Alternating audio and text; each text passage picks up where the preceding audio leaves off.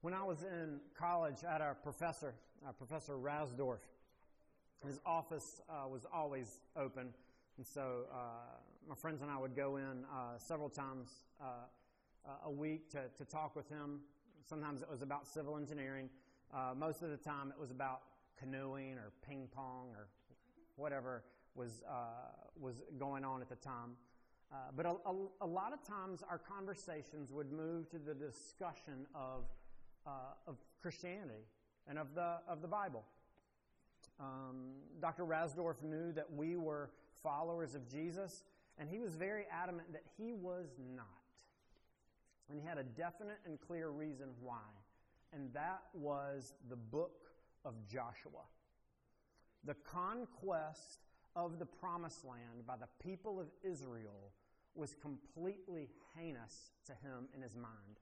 How could I believe in a God that would uh, condone and approve of the slaughter of people for their land? This is genocide, he would say. I can't trust and hope in a God like that.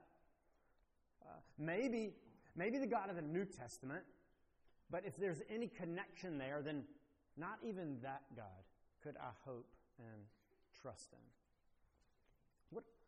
What, do we do with the conquest of the book of Joshua? If, if we're hoping to, to have and see people have a response and trust and rest in Jesus, should our, our response be to distance Jesus Christ as far as we can from this stuff in the Old Testament, as far as we can from the conquest, to preserve his reputation, hoping that people would, would hear the gospel and not be swayed by those tough and difficult things in the, the Old Testament. Uh, maybe a, a modern PR person would say, yes, for sure. If there's any sort of even possible connection between Jesus and those horrible events that happened in the book of Joshua, then we want to make sure they're not even brought up. Hide them. Going back to what we talked about last week, scrub the Google search of Jesus. But it's interesting.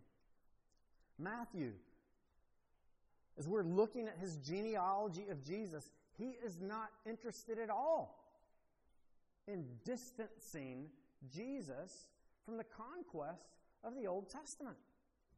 Remember what we're, we're seeing is we're taking these, these four weeks to look at the, there's four women from the Old Testament that Matthew specifically mentions in the genealogy of Jesus.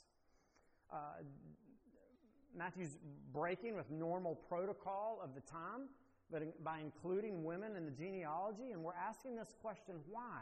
What is it about these women in particular? Why would Matthew include them? What insight do they give us into Jesus, his character, his person, his work, the good news of the gospel? Notice Matthew does not shy away at all from drawing connections between Jesus and the conquest. Look, look in verse 1 of chapter 1 of the book of Matthew. Uh, if you're following along one of the black Bibles, this is on page 807 the book of the genealogy of Jesus Christ, the son of David, the son of Abraham. Abraham was the father of Isaac, and Isaac the father of Jacob, and Jacob the father of Judah and his brothers. And Judah the father of Perez and Zerah by Tamar, and Perez the father of Hezron, and Hezron the father of Ram. And Ram the father of Amminadab, and Amminadab the father of Nahshon, and Nahshon the father of Salmon, and Salmon, the father of Boaz, by Rahab. Rahab. Straight out of Jericho. Rahab is a Jerichoan. She, her story from the Old Testament, we find in the book of Joshua. And here Matthew is saying Jesus is directly connected to this event. Not only that, but notice what he calls Jesus. The book of the genealogy of Jesus. Jesus. It's an American transliteration of the Greek name Yesu, which is the Greek form of the Hebrew name Yeshua, which we know transliterated back into English is Joshua. Joshua. Yahweh saves. You can't say the name Jesus without having connections to the book of Joshua and this conquest. What do we do about that? What does this tell us about Jesus? His work, who he is, what he's come to do, what he will come to do.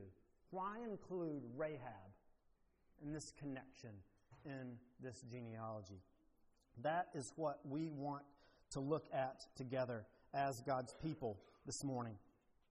So, uh, we're going to see that the road to Jesus, the road and pathway of the gospel, comes straight through Jericho. Let's, uh, let's pray. We definitely need to ask the Lord to help us to understand and me to communicate this this morning. So please join me in, in prayer. Father, we thank you for your word, uh, even these, and especially these difficult uh, passages. Uh, we pray and ask this morning uh, that you would please help help us understand really what you are communicating and saying. Uh, Father, I pray that you would guide my words. Uh, I, I do not want to misrepresent your character or the character of Jesus, your Son. may He be glorified. Show us Him truly and really this morning, we pray. Amen. So, if you would, let, us look over in the book of the book of Joshua, where we find Rahab. Before we jump directly into uh, looking at Rahab, we want to look at the the conquest itself, particularly of Jericho. So, look with me in Joshua chapter six, where we're going to see why Dr. Rasdorf and many others are so upset about what they read here. Joshua chapter 6, if you're following along in one of the black Bibles, that's on page 182. Um, beginning in verse 15.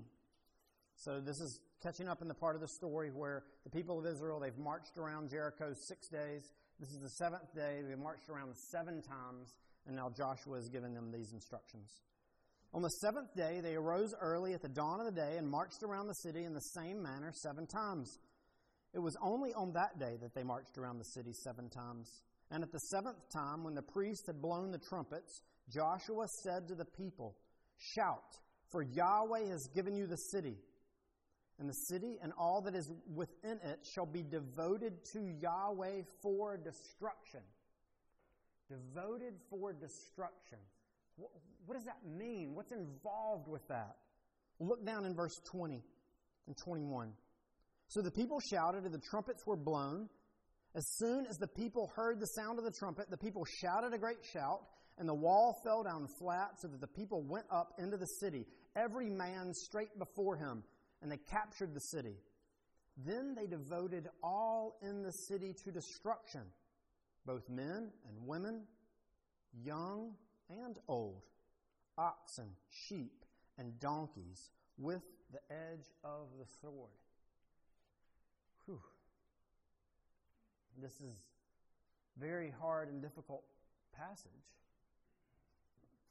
People who, who are saying that they are following the God of the Bible would go into this city and with the sword slaughter men and women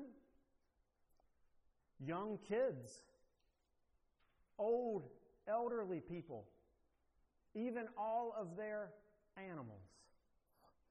What, what's going on here? What, what kind of God would send them in to do this? Is, is this, like Dr. Rasdorf interprets, genocide?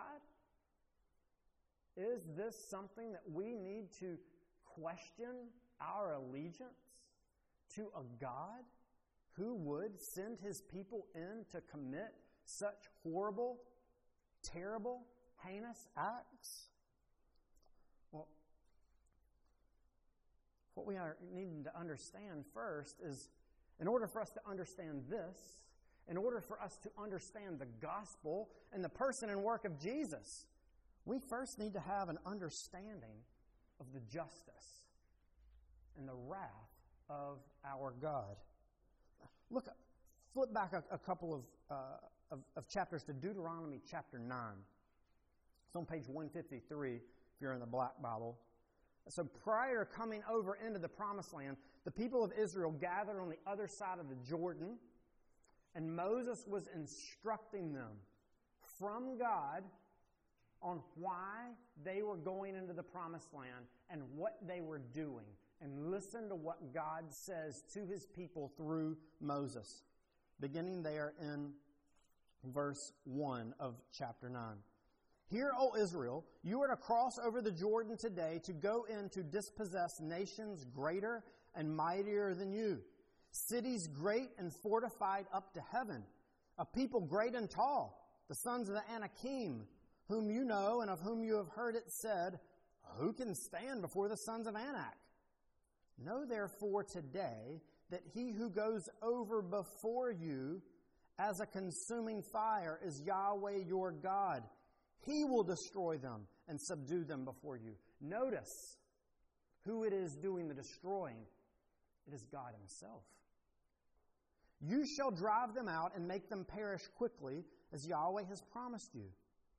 Do not say in your heart, after Yahweh your God has thrust them out before you, that it is because of my righteousness that Yahweh has brought me in to possess this land. Whereas, it is because of the wickedness of these nations that Yahweh is driving them out before you. Not because of your righteousness or the uprightness of your heart are you going in to possess their land, but because of the wickedness of these nations, Yahweh your God is driving them out before you, and that he may confirm the word that Yahweh swore to your fathers, to Abraham, to Isaac, and to Jacob. Know therefore that Yahweh your God is not giving you this land to possess because of your righteousness, for you are a stubborn people. We're seeing here, it's not Joshua and the people's idea to go in and take this land. It's not because they're Canaanites. It has nothing to do with their ethnicity, their nationality, their race. Israel is in fact told, You are not to think that you're going in and doing this because you're better than them. And they deserve to get kicked out because of how good and great you are.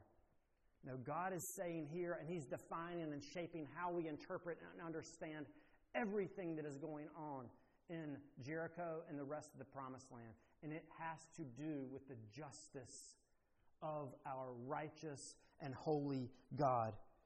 What is going on is he is pouring out his just wrath on sinners who are in rebellion against him. This is not genocide. In fact, this isn't even new. Think back. What about the days of Noah when the flood came? What happened there? men, women, young, old, animals died. Why? Genocide? Because of their nationality, of their race? No. Because of their wickedness and their rebellion against God. What about the Egyptians? Men, women, young, old, animals died. Why? Because they were Egyptians? No. Because of their rebellion and their wickedness before God. It's not even just an Old Testament concept or category. Let's look, look forward at, at the words that Jesus himself uses to talk about his, his coming. Look over in uh, Matthew 24. So, further along in Matthew's account of Jesus' life and teaching. Matthew 24, beginning in verse 36, he's talking about his second coming, his return. I want you to pick up on the connections and comparisons Jesus is making and the language that he uses to describe what will happen. But concerning that day and hour, his return, no one knows, not even the angels in heaven, or nor the Son, but the Father only. For as were the days of Noah, so will be the coming of the Son of Man. For as in those days before the flood, they were eating and drinking, marrying and giving in marriage, until the day when Noah entered the ark. And they were unaware until the flood came and swept them all away. So will be the coming of the Son of Man. Then two men will be in the field, one will be taken, and one left. That taken there is taken in judgment.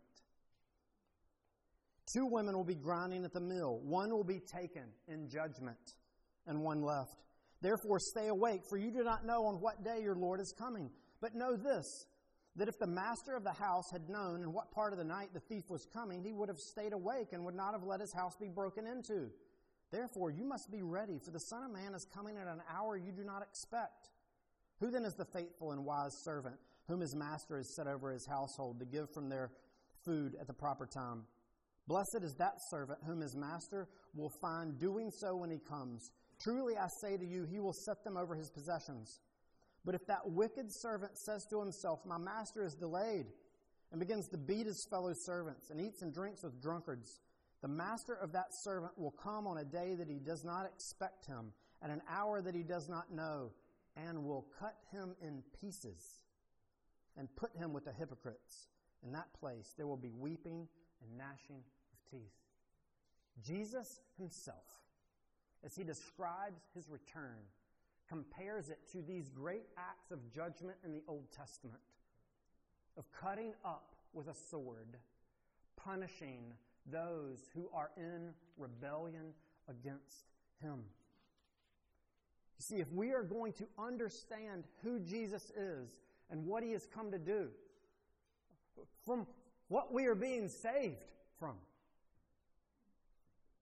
we must understand the righteousness, the justice, and the wrath of our God.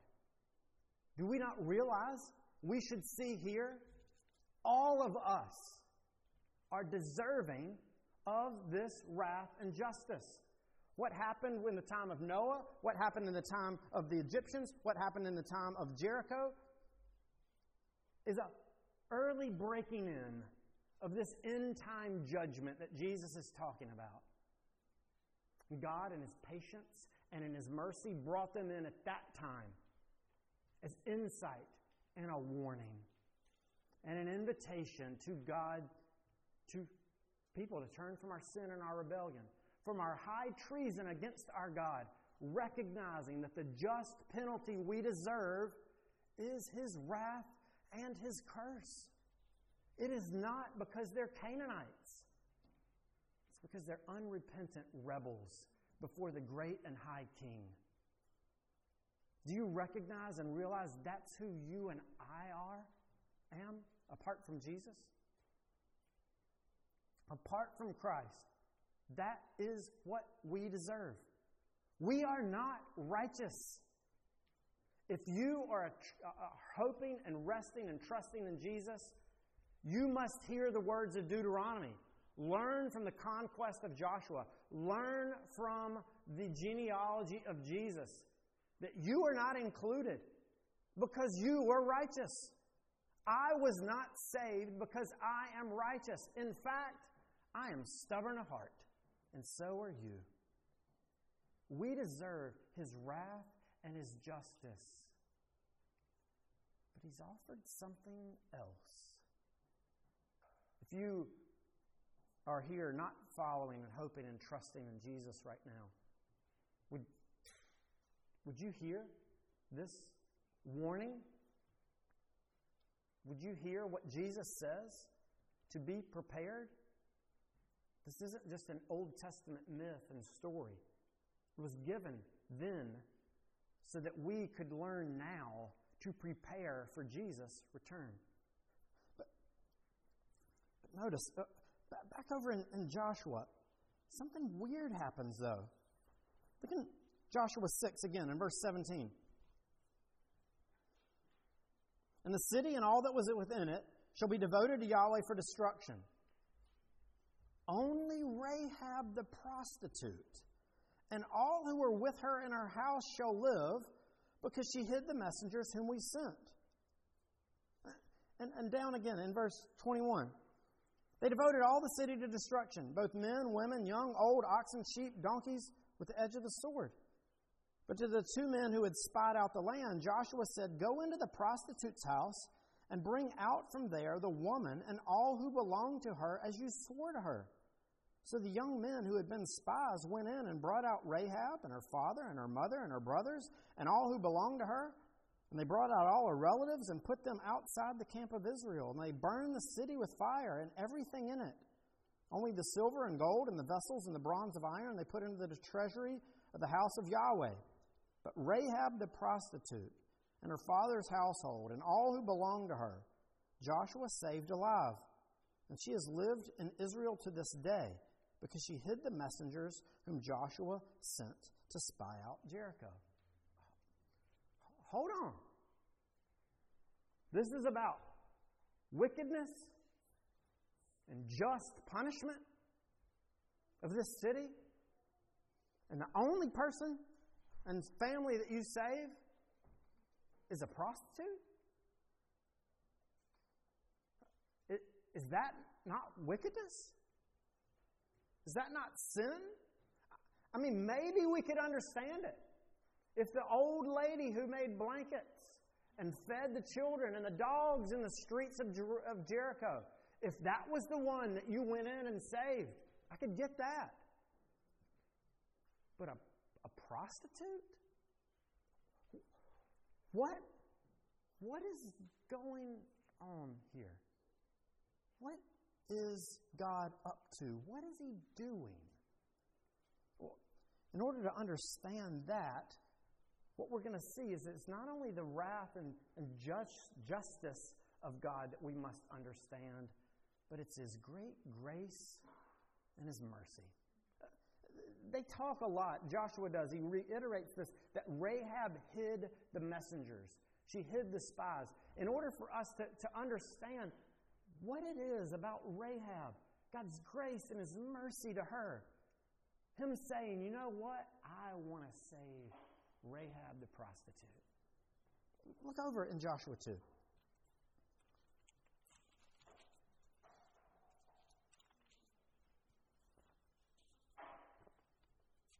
And Joshua the son of Nun sent two men secretly from Shittim as spies, saying, Go view the land, especially Jericho. And they went and they came into the house of a prostitute whose name was Rahab and lodged there. And it was told to the king of Jericho, Behold, men of Israel have come here tonight to search out the land. Then the king of Jericho sent to Rahab, saying, Bring out the men who have come to you, who entered your house, for they have come to search out all the land. But the woman had taken the two men and hidden them, and she said, True, the men came to me, but I did not know where they were from. And when the gate was about to be closed at dark, the men went out. And I did not know where the men went. Pursue them quickly, for you will overtake them. But she had brought them up to the roof and hid them with stalks of flax that she had laid in order on the roof. So the men pursued after them on the way to the Jordan as far as the fords, and the gate was shut as soon as the pursuers had gone out. Before the men lay down, she came up to them on the roof and said to the men, I know that Yahweh has given you the land and that the fear of you has fallen upon us, and that all the inhabitants of the land melt away before you. For we have heard how Yahweh dried up the water of the Red Sea before you when you came out of Egypt, and what you did to the two kings of the Amorites who were beyond the Jordan, to Sihon and Og, whom you devoted to destruction. And as soon as we heard it, our hearts melted, and there was no spirit left in any man because of you. For Yahweh your God, He is God in the heavens above and on the earth beneath. Now then, please swear to me by Yahweh that as I have dealt kindly with you, you also will deal kindly with my father's house and give me a sure sign that you will save alive my father and mother, my brothers and sisters, and all who belong to them, and deliver our lives from death. And the men said to her, Our life for yours, even to death, if you do not tell this business of ours. Then, when Yahweh gives us the land, we will deal kindly and faithfully with you. In order to understand what it is about Rahab and what's happening in this situation, uh, we, we should look at the response that Rahab has and compare it to the response of the rest of the city. Notice what she has said. They have heard about the great and mighty acts of the God of Israel, going all the way back to his deliverance from Egypt. They knew about that. This is 40 years previous. I mean, it's possible at this time that Rahab would have been very young or not even born when that first happens. So that means that the people of Jericho have been talking about it. They know these great and mighty acts. God has demonstrated who He is, His glory, His power, and His might. They know who He is and what He has done and what He is coming to do. And yet, how do the people of Jericho respond? They're afraid. But in their fear, what do they do? They fortify their city, locking it up. They are prepared to battle against this God. How dare you come in and want to claim our city? How dare you come in and want to uh, condemn and judge us? We are the rulers. We're not going to obey and listen to you. We're going to follow the gods we've made and we have created. We will defeat this puny God of Israel and maintain our own kingdom here. But how does Rahab respond? Do you see what she said? I know that Yahweh has given you the land, that the fear of you is falling on us. We have heard how Yahweh dried up the water of the Red Sea before you when you came out of Egypt, and what you did to the two kings of the Amorites who were beyond the Jordan, to Sihon and Og, whom you devoted to destruction. And as soon as we heard it, our hearts melted, and there was no spirit left in any man because of you. And then notice what she says her declaration of faith. For Yahweh your God, He is God. Period. God in heaven and God on earth. Now please swear to me kindly by Yahweh that as I've dealt kindly with you, you will deal kindly with me and my Father's house. Rahab here is saying, no matter what of allegiances I have had in the past, no matter what gods I've depended and trusted on, now I recognize and see that there is one true and living God, and it is the God of Israel. It is Yahweh, the covenant God of you. And I want to be associated with Him. We deserve His judgment. He's given the land into you, and I am now switching my allegiances and hoping and resting in Him. Will He have any mercy on me? What do the spies say? Yeah, we'll deal kindly with you. If you, if, if you don't tell anybody about us, we promise that you will not be slaughtered, devoted to destruction. What are these spies thinking? How can they make this offer? Unless, unless they know something about the character of the God who has sent them who is slow to anger, who is abounding in steadfast love and mercy and grace to those who look and hope and rest and trust in him. And they promise to Rahab, yes, you can be delivered. And what happens? She's saved. God honors this vow. How do we know? Remember what we read later in chapter 6. Rahab's house is in the wall. The wall falls down. But who's safe? Rahab and her family. Everyone in her home. It's like this one little section of the wall didn't fall down they come and deliver her. Because God is gracious, and merciful. And not only that, do you realize she has a new life? Over in chapter 6, see what it said? Verse 25 Rahab the prostitute and her father's house and all who belonged to her, Joshua saved alive, and she has lived in Israel to this day because she hid the, the messengers. She became a part of the people of God. Not just that. What do we see Matthew tell us? She got married by a man named Salmon, not Salmon. I've been pronouncing it that way my whole life. It's Salmon. Salmon's the fish.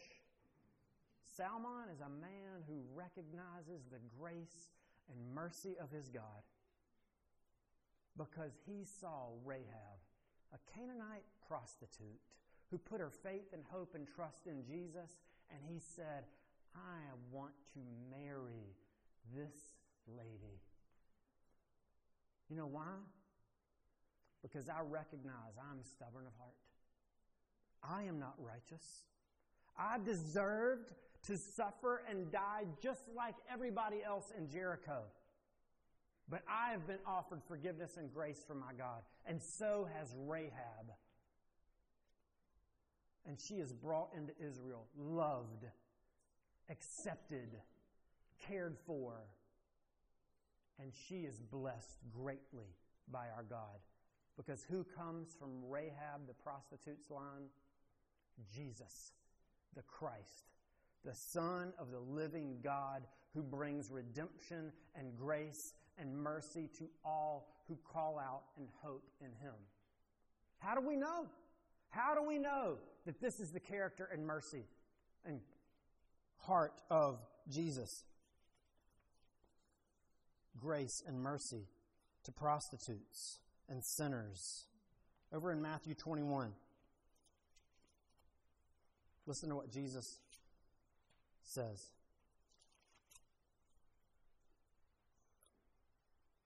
Beginning in verse 28 of Matthew 21. Here he's talking to the self righteous Pharisees. What do you think? A man had two sons, and he went to the first and said, Son, go in and work in the vineyard today.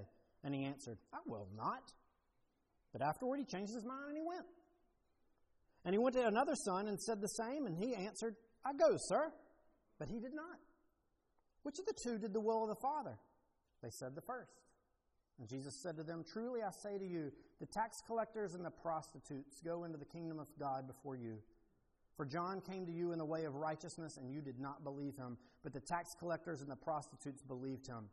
And even when you saw it, you did not afterwards change your minds and believe him. Jesus says, it doesn't matter what you've done in your past. Tax collector? Prostitute? My grace is sufficient. Sometimes we've somehow taken sexual sin as if it's the unforgivable sin, a badge of shame and guilt that covers us for the rest of our lives. And Jesus says no. Rahab's inclusion in his genealogy says no.